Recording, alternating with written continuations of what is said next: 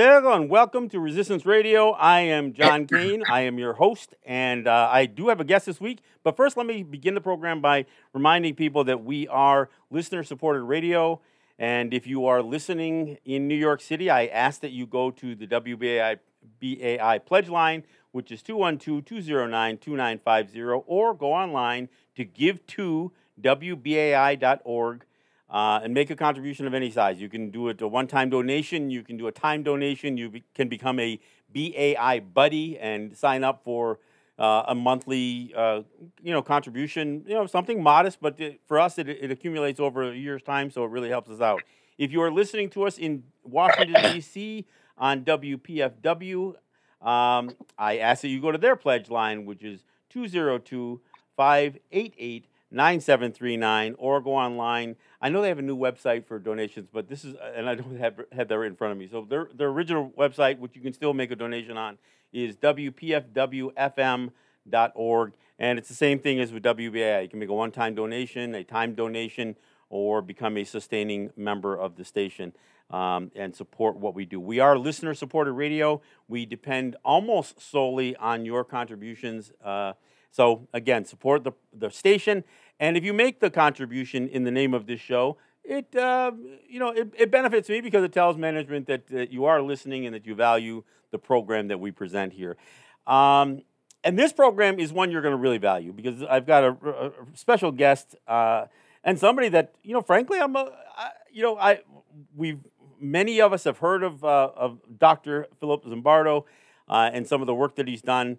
Um, and he has he's made a mark in the area of uh, psychology um, that is that others have built upon, um, and some have exploited. And we're going to talk about that a little bit. So please allow me to introduce, um, and it's my pleasure to introduce Dr. Philip Zimbardo, 40-year uh, um, professor at Stanford, uh, former uh, president of the American Psychological Association, and a guy who's still very very busy. Uh, uh, doctor, I'm not going to call you Dr. Phil either. I'm going to call you Doctor. But Doctor, uh, uh, again, I appreciate and thank you for joining me on the program. Uh, my pleasure to be here. Uh, you could just call me Phil, okay. but not Doctor Phil. I don't want to be associated with the other other guy. Yeah, I don't blame you. I don't blame you. Well, you know, part of the reason that your name became um, on or really got on my radar beyond some of the work that you've you've done um, in general is, as you know, I, I and, and, and other Native people were very much involved in, uh, in many Native issues, but not the least of which is the mascot issue, one in which we're trying to end the stereotypical use of, of Native imagery and uh, names, uh, some of them appropriate, some not very appropriate. And, you know, the, the, the general consensus throughout native peoples, indigenous peoples, is that we oppose this thing. Now, that's not to say that there aren't a few individual individual native people or and although I haven't seen a nation one nation yet that's uh, that's stepped up to support this, although they've made some allowances, you know, we're pretty we're pretty unified on this thing. But there are some individuals and there's a there's a group they call themselves the Native American Native American Guardians Association and they claim to be a native organization, although some of that is suspect, and they certainly have a lot of non native influence. Um, they are not endorsed by any nation or, or legitimate native organization. And one of the guys that, his, um, that is one of the, the primary, uh, and I, I, want, I mean, he, he, he really puts himself out there as some sort of authority on, the, on this issue, is a guy by the name of Andre Billeaudeaux. And, you know, Andre is a guy who's non native, although he recently did one of those saliva tests and determined that he he now can call himself native because uh, one one or two percentages of his DNA claim to claim him to be native. But um, all of a sudden, this this Andre Billeaudeaux started dropping your name and and was characterizing you as his mentor. Uh, he was trying to use some of the work that you've done in things like um, uh, you know uh, past negatives, um, although he seems to really misinterpret the work that you've done on on the problems of stereotypes. But he's listed you, and and, and often, and actually, almost made it appear as if he was a psychologist. Now, being a psychology student doesn't make you a psychologist, obviously. So tell tell me, you know, what you know of Andre Billeaudeaux um, at all, and uh, and and what you and, and whatever statement you want to make about his use of your name and your work. Okay, yeah. uh, he said I I was his mentor. I don't recall that at all. He was definitely a student at Stanford University, where I, as you said, I taught for 40 years. And I, I, I had many students that I supervised. Now, that means if they did, uh, there are two groups of students. Some are research assistants and some are teaching assistants. And I don't remember him in either capacity. Um, and I don't even remember, I, I, I, literally have no memory of him. Uh, now, maybe it's because I'm 89 years old, my memory is failing. But but essentially, I'd like to get back to him and say, you know, what exactly was our relationship in detail? Um, but what's important is that he rep- misrepresents my position entirely.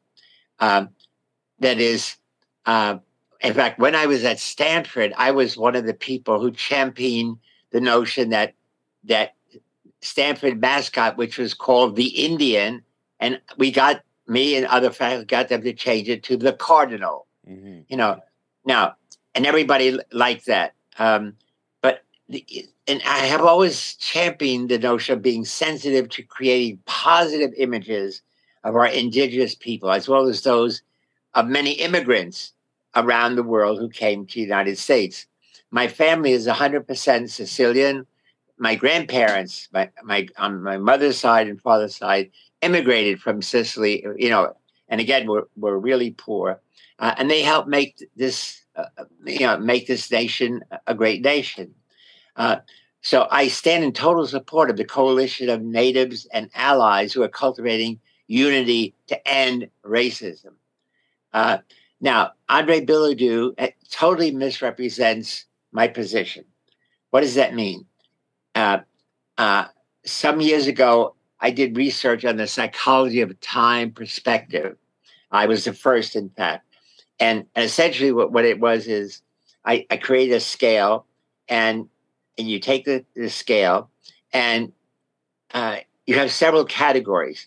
You can be um, focused entirely on the past, other people on the present, other people always on the future. But within those, some people are focused on the past negative. They, when they when I ask them, re, remind me of your past, they remember bad things, being hurt, being humiliated. Others, it's wonderful and great. I had great friends, great time. Uh, and and those who focus on the future uh, are the ones.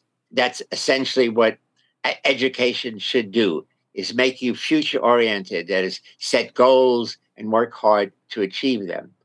So Andre misrepresents my position entirely a hundred could not be more more uh, different than the reality.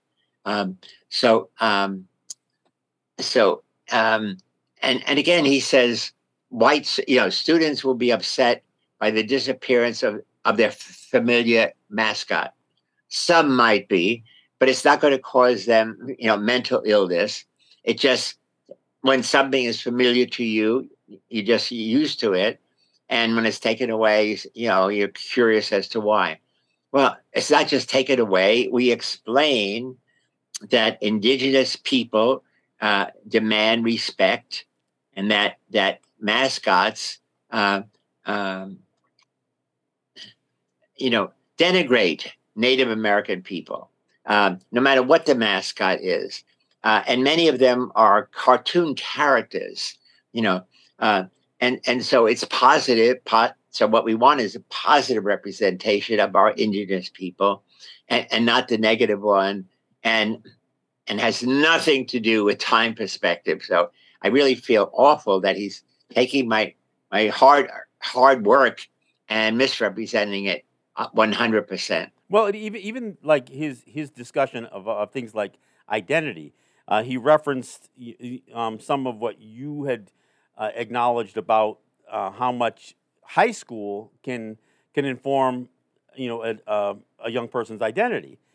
But you never made that direct association that it was the mascot of high school that informed that, that identity. So he tries to do that and actually uses an analogy of a school that was represented by one of these Confederate, you know, um, soldiers or heroes or whatever else, and talks about how angry that made you know a, a white student. So I mean, it's it's it's incredible that he actually uses you know one of these racist um, uh, imageries that is not native to to discuss how angry it made a, a white you know a white privileged kid. I mean, it, it, it misses the point. And and the other thing that I couldn't help but notice, but e- even one of your most famous pieces of work, which is the, the Stanford Prison Experiment, it seems like a big part of that experiment was was to acknowledge how an individual can be shaped and um, and conform to the expected stereotype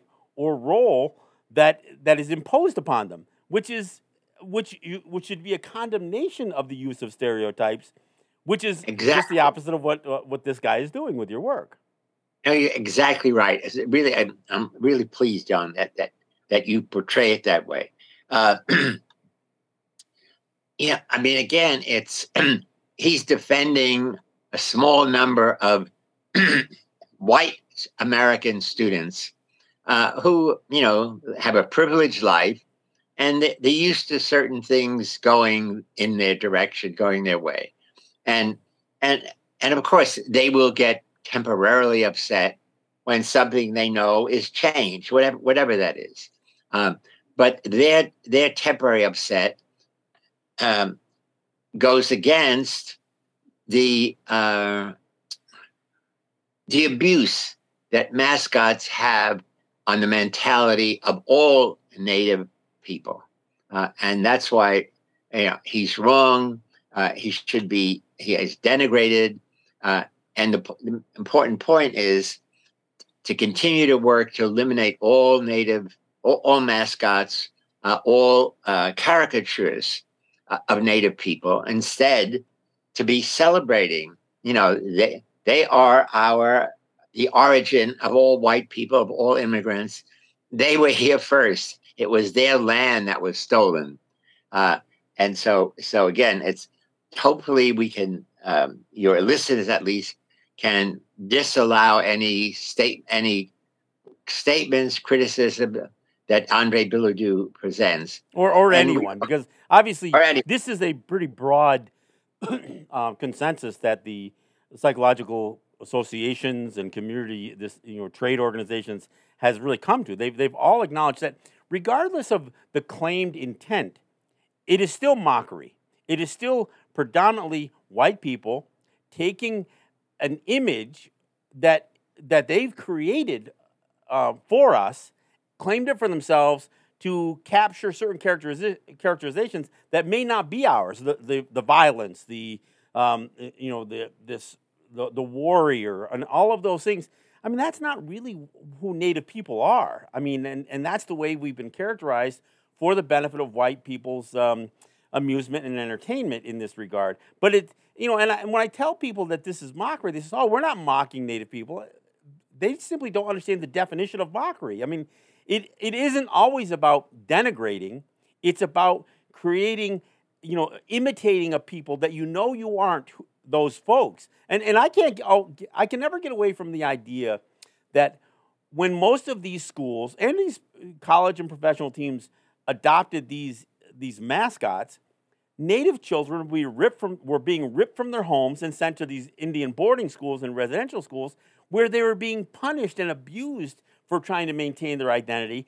At the same time that white kids can put, smear their mom's makeup on their face for war paint, beat on their Right. oatmeal canisters for or for, for tom toms, and and they can play in the and it's and it's taxpayer supported schools that are not just allowing it but promoting this stuff.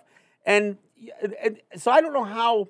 I mean, I, I don't know how anybody could do any kind of psychological analysis, and that's kind of what this guy's claiming to do, um, and not understand that stereotypes are a problem because we don't create our own stereotype. Our stereotypes are created by a dominant culture around us, and and and that's kind of you know I think what you you demonstrated in your the the prison experiment that you did is that you know the guards you know uh, there people there may be people who sign up for that job who may full, very well think that they're doing some sort of noble task but they become shaped. And, even now police departments and and prison guards they go through all of this cultural sensitivity training and everything else. And then when they hit the you know hit the pavement running in the jobs the first thing that their cohorts tell them is well you can forget all that stuff.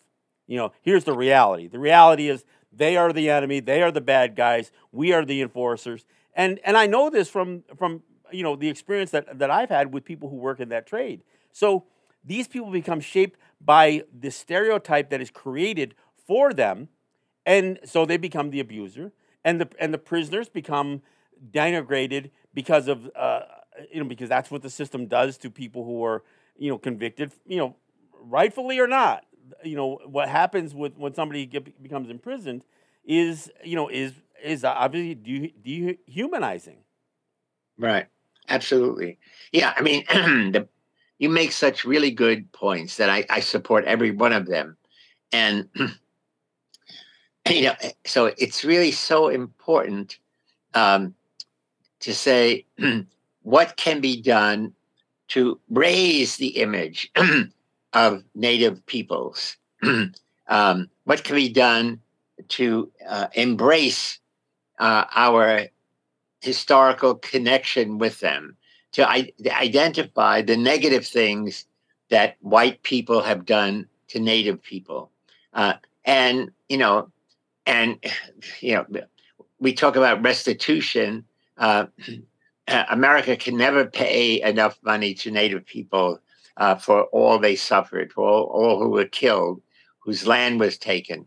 Uh, but but i say now in you know in 2022 it's like let's let's restart the engine and say how how can we be in support of of native american people uh, again in in our country uh, in in whatever way they think is appropriate. Well, and I think part of the whole thing, for, as a Native person, is is acknowledging that we're still here, that we're still here, that we still um, are trying to maintain our distinction, and it's not to necessarily, you know, we're not trying to denigrate, you know, white folks or Americans or Canadians or anybody else, but we don't want to necessarily be forced into um, into assimilation. We don't want to be forced into this, the, you know, this process of, of indoctrination that's been going on for hundreds and hundreds of years. I mean, let's let's be honest. I mean, assimilation is still genocide because it is creating the conditions that we cease to exist as the people we once were, or that we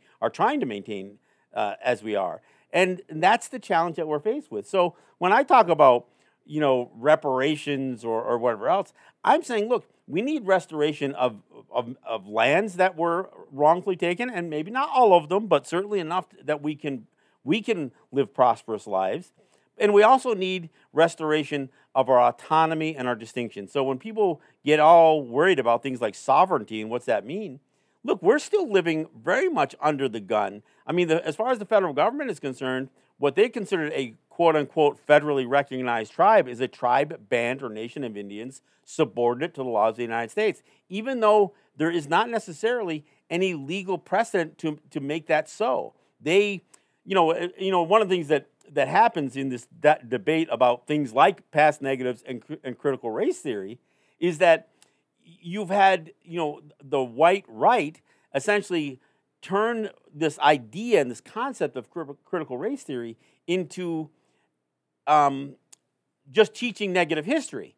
And that's not what critical race theory is. Critical race theory, the whole basis is to understand the intersection of racism and law and policy that exist today so we can know how to deal with existing laws and policy and understand that that racism oftentimes was at the foundation of that stuff.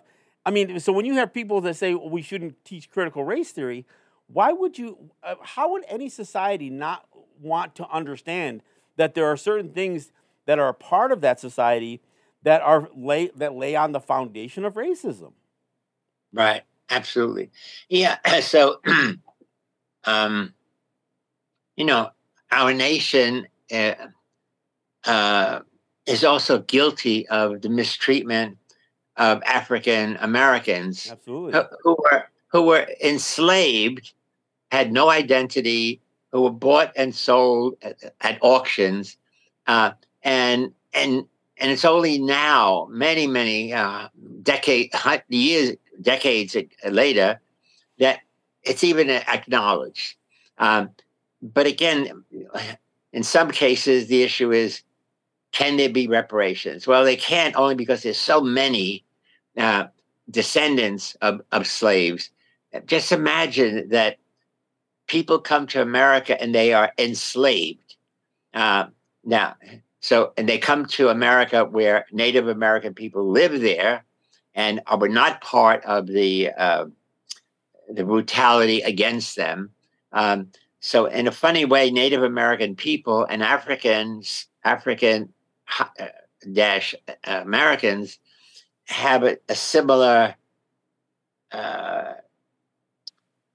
challenge against the American aut- autocracy, um, and it's um, it's just heartbreaking to you know to think about. I mean, I am proud to be an American. I'm also proud to be a Sicilian. I'm also proud to be born in the South Bronx, where I, I lived for 30 years before coming to San Francisco. Uh, but, but for example, like Columbus, uh, Christopher Columbus is is uh, you know a hero among uh, Italian people, and and it turns out that he was um, a racist. He he did he and his his uh, people did terrible things against um, all all people who were here. Hmm. Uh, and so again, in San Francisco, one of the main thoroughfares is Columbus Avenue, and there are statues. So again, I'm part of a group that says we should change the name of the street, uh, avenue, but that's almost impossible to do because people are, are so used to it. Mm-hmm. Um, but again, recently we saw the toppling of statues in many cities across America where, without thinking, they were honoring a general or a, a president, you know, uh, who uh, ultimately was a racist and how he treated African American people, how he treated uh, uh, uh Native American people. Well, and, and you know, and uh, this is where I, I, I agree with you we have very um, uh, similar forms of oppression between Native people and, uh, and, and Black people, and we have a lot of shared experiences. I think the biggest distinction between us is while most of the civil rights movement was geared towards trying to equalize rights for Black people in within you know the, the context of America. Native people, we're still trying to fight for our, our autonomy and, and our distinction. Right. And so that's really, but but really, much of our, our, our, struggle is the same. And in fact, I think that Native people have been a beneficiary of the Black Lives Matter movement because that's when you saw not only a lot of these statues toppled, not just not just Confederate statues, but like you said, Columbus statues. Sacramento, they they toppled that statue for Junipero who th- this right. pope turned into a saint because of the crimes that he committed against indigenous people. So we've been the beneficiary of of a movement that has tried to call um, on on the consciousness of uh, uh, of of today to say, look, we, we can do better, and and really trying to idolize and heroize these uh, these uh, people who have been falsely represented throughout history, mostly because they they advance somebody else's agenda, is is something that we need to put a stop to. One of the things that I have to say also, getting back to specifically to the mascot issue, you know, most of this mascot issue and the fight is it doesn't really involve the students. I mean, and it's it's crazy in a way because the students are the ones who, that these schools are supposed to be servicing or, or serving. But you have the alumni, some people who have, who have dug in because of their living their reliving their past glory of high school sports or whatever right. else, and they become entrenched not only in you know in all of this you know anti cancel culture stuff, but I mean the line, the political line uh, that that follows with this mascot fight, you know, fits in with you know the uh, you know Trumpism and you know and, and a lot of you know right wing um, you know a lot of the right wing agenda. And you know so it kind of and, and, and again it draws me to another piece of your work. You you did, wrote a book called The Lucifer Effect, and Right. and I, although I haven't read the book, I just I kind of read an outline. You, you talk about how good people can be turned to do terrible Right. things, and Yeah. and I think racism. Look, I I live on the Cattaraugus territory of Seneca Nation. We're 30 miles from Buffalo. You know, three months ago, some young kid drove 150 miles to a black neighborhood in East Buffalo and shot up a Tops grocery store and killed I- bla- killed 10 black people, injured another 3 and you know had and had all this racist manifesto stuff that he was associated with. I mean, you don't pop out of the womb with this kind of anger and and hatred. Right. You, you so you can take an innocent child and and not just a child, but you can take an innocent human being and really, um, you know, radicalize them in ways that that where terrible things can be- can be a product of uh, of you know of what is done sometimes in the home. But we also have a certain level of social acceptance to this stuff. I mean, I, I'm not saying every every white person is a racist, but it, you know there are many non you know there are many white people who who are really uncomfortable with racism but won't necessarily take a stand against it so they become Right. somewhat complicit and Right. and and that's part of the problem we should do everything in our power to make sure that schools and workplaces are not places that this stuff can be bred uh, and and impact people because you know again I, you can talk a little bit about about your book because I think this idea that that people can be turned is something you know that I, I don't think people fully fully understand or appreciate.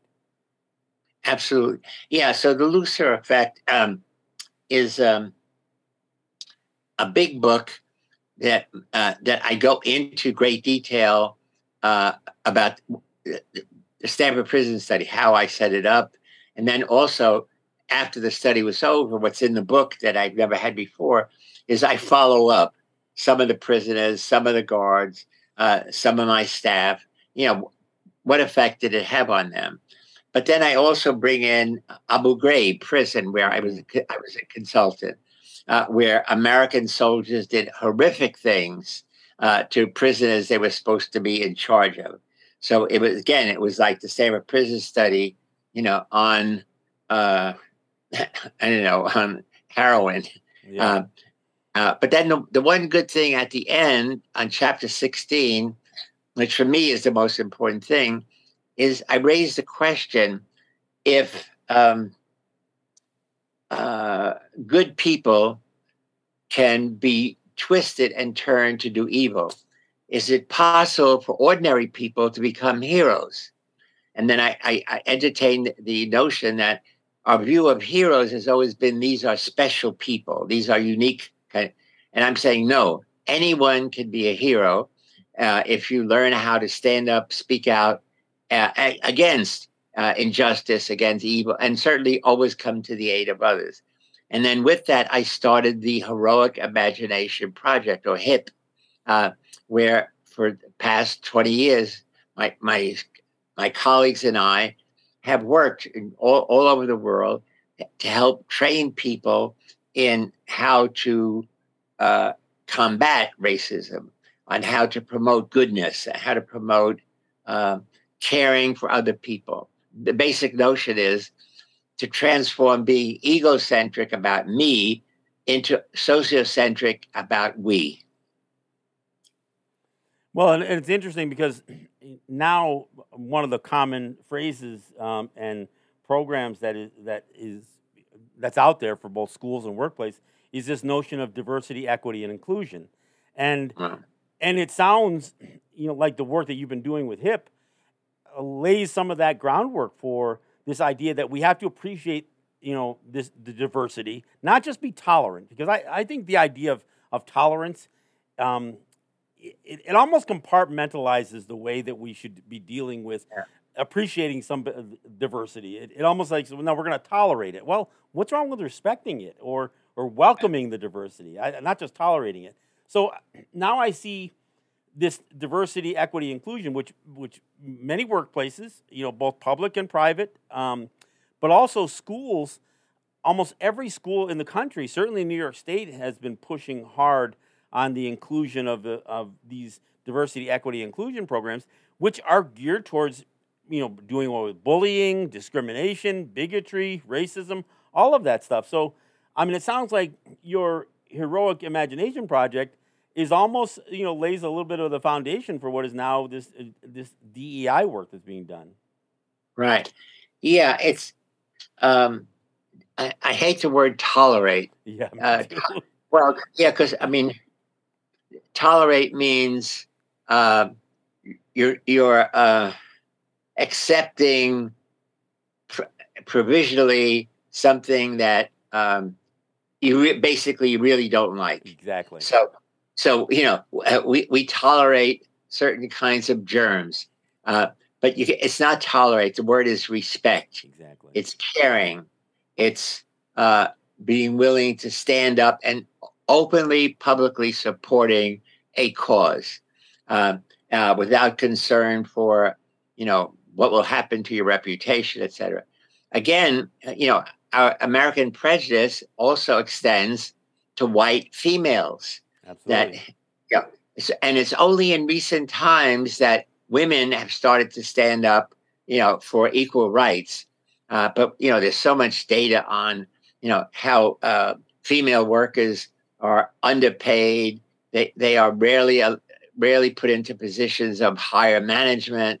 Um, and and so it's although america is a wonderful country in many ways its history uh, and even till now, has been uh, platformed on sexist, racist, uh, not only beliefs and practice, practices is the important. You can believe whatever you want, but when you put it into practice, then it's going to hurt someone. Well, it's the whole idea that you know when we talk about racism, but it's not just racism, as you said. We find these um, embedded or institutional um, inequities that that make it their way into the legal system. They make their way into into the the the economic systems, the education system. So when you have this level of embedded inequity, whether it's based on you know ethnic, racial, or or gender discrimination, that's that's a big challenge to overcome that. And and I think that work is something that's gonna that must go on. I mean, because we can't just talk about it like you said in the past. This is stuff that we're currently dealing with that Right. oftentimes made its way into these policies and laws and practices. You know, sometimes centuries ago, and and yet we're still living with the legacy of these things. And that's why addressing that history is not just about making people uncomfortable. It's about saying this is why the stuff has to change today because it is it was founded on some of these these inequities from the past. Right. Yeah. And again, we have to teach it in our schools, but it's not clear, um, you know, who is writing about it. You know, again, you know, we, we need a survey of, you know, textbooks that are used in grammar school and certainly in high school, um, and and just demand that there be a, a, a reappraisal of anything anything in those books about uh, American history to include, you know, as we said, um, th- these negative chapters uh, about prejudice, racism against Native peoples, against African American people. Uh, oh, again, Japanese Americans suffered incredibly. Uh, at, be, you know, after the bombing of Pearl Harbor way back in 1941. I mean, these were American citizens who had nothing to do with that and we sent them to concentration camps. It, whole families we and, and in doing so we took away their businesses that other people profited from uh, and you know and and that was a big big disgrace um, that that i mean so when you start listing what are all of the complaints against in quote america we ha- we have to add that. So it's native american people it's it's black american people it's I mean, the, the, the immigration laws that were specifically crafted to deal with uh, Chinese immigrants. I mean, it, it, there's there's a if you go through history, you can find case after case after case where sometimes there's specific laws and specific language that ad- addressed a specific marginalized people. And then, of course, there are there are practices that may not be written, but but also, you know, there, there may not have been laws on the books that targeted Irish immigrants or Italian immigrants, but we know the policies certainly uh, would suggest that there was plenty of that. But, you know, and, and again, one of the things that, that distinguishes part of the plight that Native people face is that, you know, we can accept that, that you know, the Jewish Holocaust and some of the adversity that Jewish people went through, but we can also acknowledge the successes that they've had. And we can yeah. see that across the board, whether it's you know Irish people or Italian people, but but people of color, brown people. I mean, the yeah. idea that we that we refer to this immigration problem when the the concept of immigration when it relates to people coming across the southern border of the United States is we were you know most indigenous people were migratory people uh, in the first place. It's only immigration because some white folks drew a line in the sand and said, oh, "This is where our country starts," and now anybody who crosses this line isn't right. just migration; it's immigration. And right. you know, so it you know it, it's this. These are the concepts that, and this is part of what I address on this show. So you're not the first person to hear it from me, but it's, it's part of what I address on a on a on a weekly basis because I think people have a false sense of what what we acknowledge as policy today, where it comes from, and where it where it has been. Yeah, oh, absolutely. So again, um, you know, there are many people who say, you know, America first, but one thing on one side is first to acknowledge all of the bad things that our forefathers and foremothers did, uh, but then to embrace embrace diversity, to say, you know, how is America different from Ireland or Italy or uh, France or Germany? It's it's the, the diversity of peoples.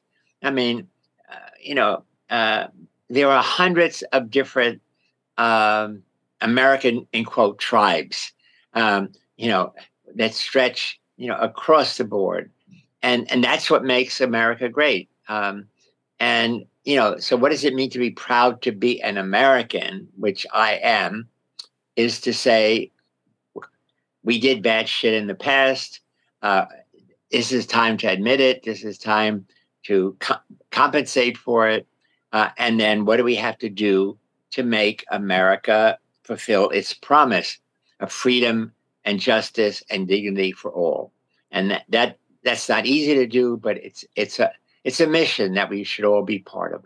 Well, and I know that you've also addressed you know what has now become such a strong effort to whitewash history and you know, in the in an effort to to uh, you know do away with anything that's uncomfortable in American history, that becomes that that's dangerous. And I, I think if you don't confront some of the worst parts of you know of American history, then you're eh, eh, or or that you romanticize and glorify. I mean, let's face it, the United States is the only country on the planet that used nuclear weapons to to kill massive right. amounts of people, civilians, and now they stand eh, as somehow the arbiter of, of justice when it comes to things like nuclear weaponry.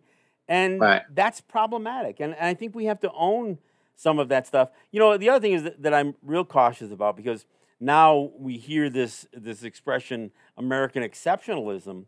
And I sometimes can't help but feel like that's a little bit of a euphemism for what was formerly called white supremacy. I mean, we've got to acknowledge that yes, yeah. there are some things that that you know Americans can be proud of, but I think the idea that to cast you know anybody above the rest of the planet, I mean that's that's been part of the problem of racism. Yeah. Anyway, you, you use the phrase whitewash, um, and you know whitewash means that you like you paint over black and you. But whitewash is done by white people.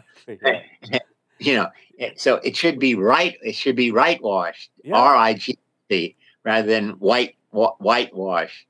Um, and uh, let's see. F- final statements is um,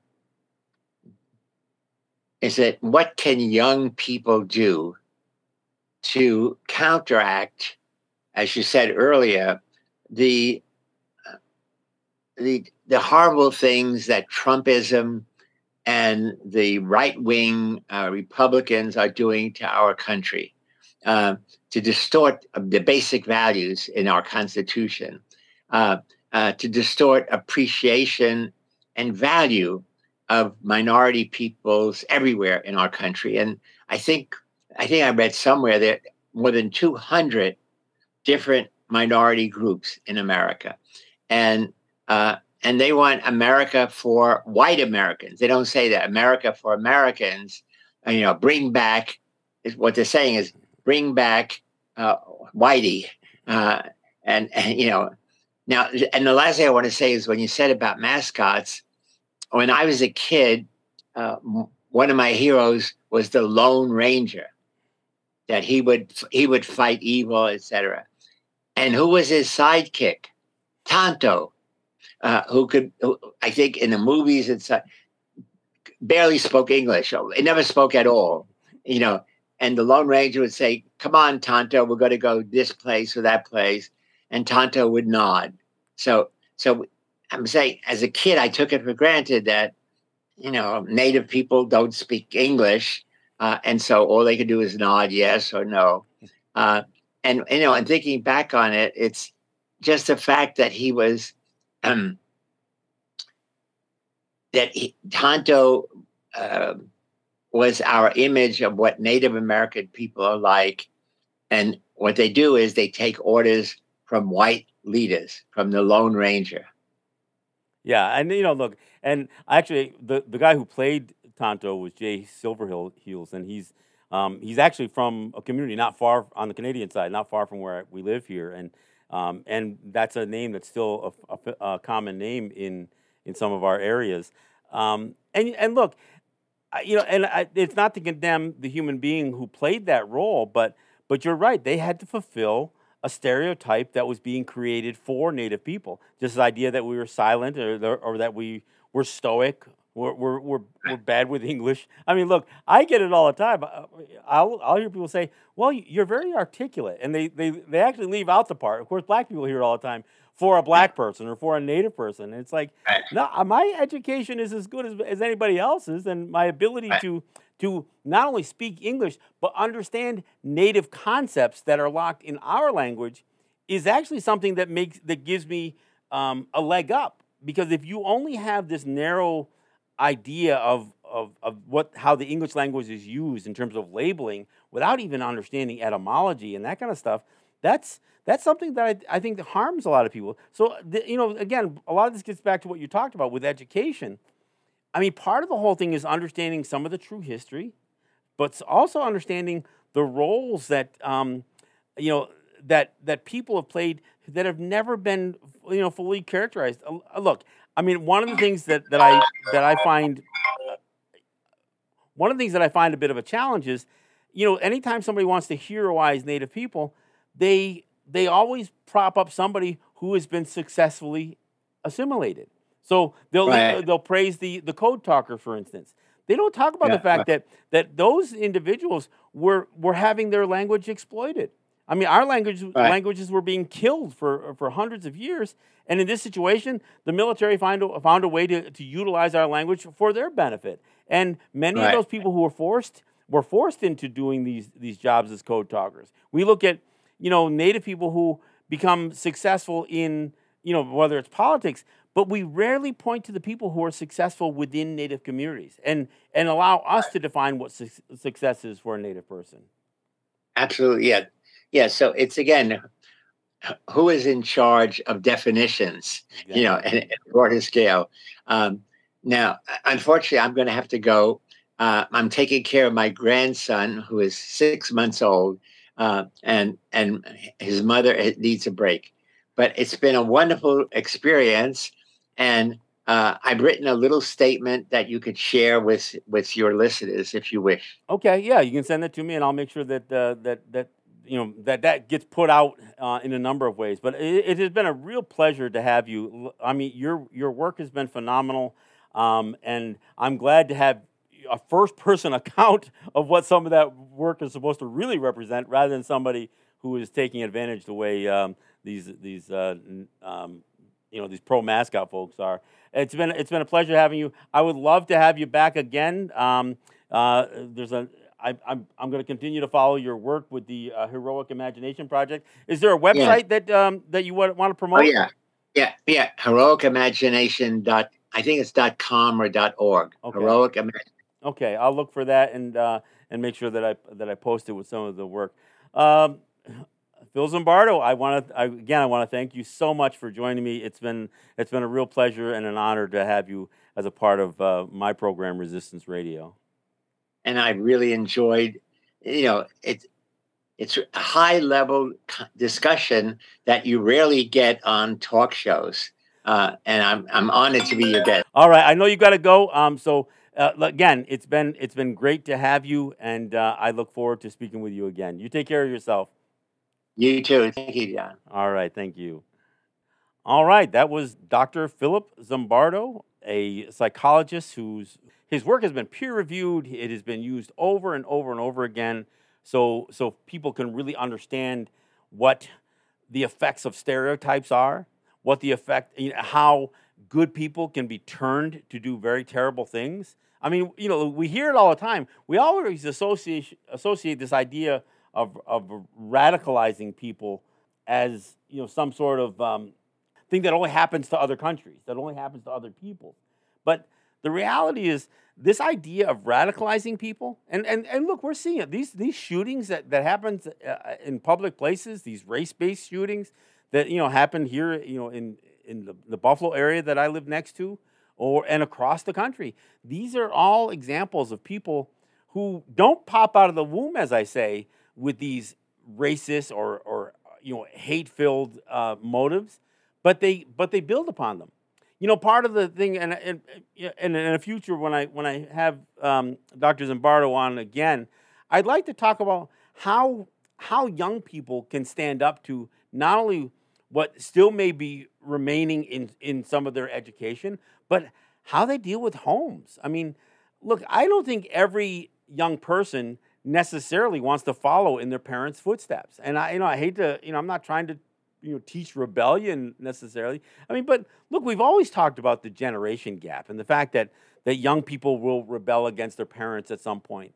But I think, you know, I think there has to be purpose and and and again, altruism associated with what you're prepared to push back.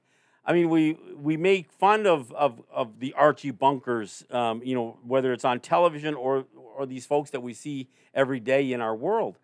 But I think, I think poking fun at that kind of behavior is important. I mean, it's it's incredible that a guy like Donald Trump could become president of the United States and, and have the the level of influence that he has. I mean, it's not to say that you know this guy didn't invent racism, but he sure has emboldened people with some of their you know their their race based behavior.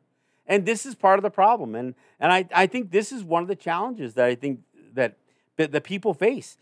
And, and they face it globally. I mean, we we see it, you know, in, in the United States and, and to a lesser extent in Canada, but we see in the United States that it gets um, exacerbated by the fact that there's so many guns in in the in society, and and that you know a lot of the the most uh, ardent right wing supporters are the guys who have, you know, who have closets full of guns, and and so when you teach this level of of of hatred and pushback against, you know, uh, again, this idea that that you know white fragility is becomes such a a pronounced you know part of American society that you you see this kind of behavior that that gets violent and so I mean, it, this is this is a challenge. I you know I can't say enough about how appreciative I am that that that somebody you know as esteemed as as Dr. Phil Zimbardo will join me on this program. And of course, you know, part of his own motivation is because his name has been used wrongly. His work has been mischaracterized, and you know, and when when you when you give, I mean, you're talking about, I mean, Dr. Zimbardo's in his 80s now. He was a 40 year tenured professor at Stanford.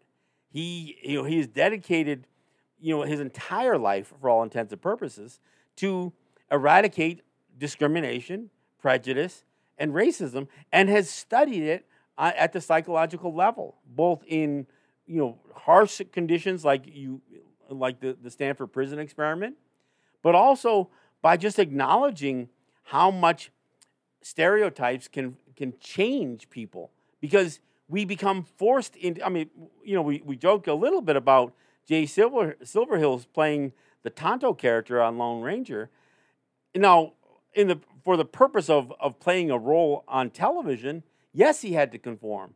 But we as Native people, we are being pushed to conform to this these ideals that are that are held for us, and it's something that we that we that is a challenge for us. I mean, look, we we get told that we don't look the right way, we don't act the right way, we're not living up to the stereotypes or living down to the stereotypes that have been created for us, and not by us, but for us, and that the, that are imposed upon us.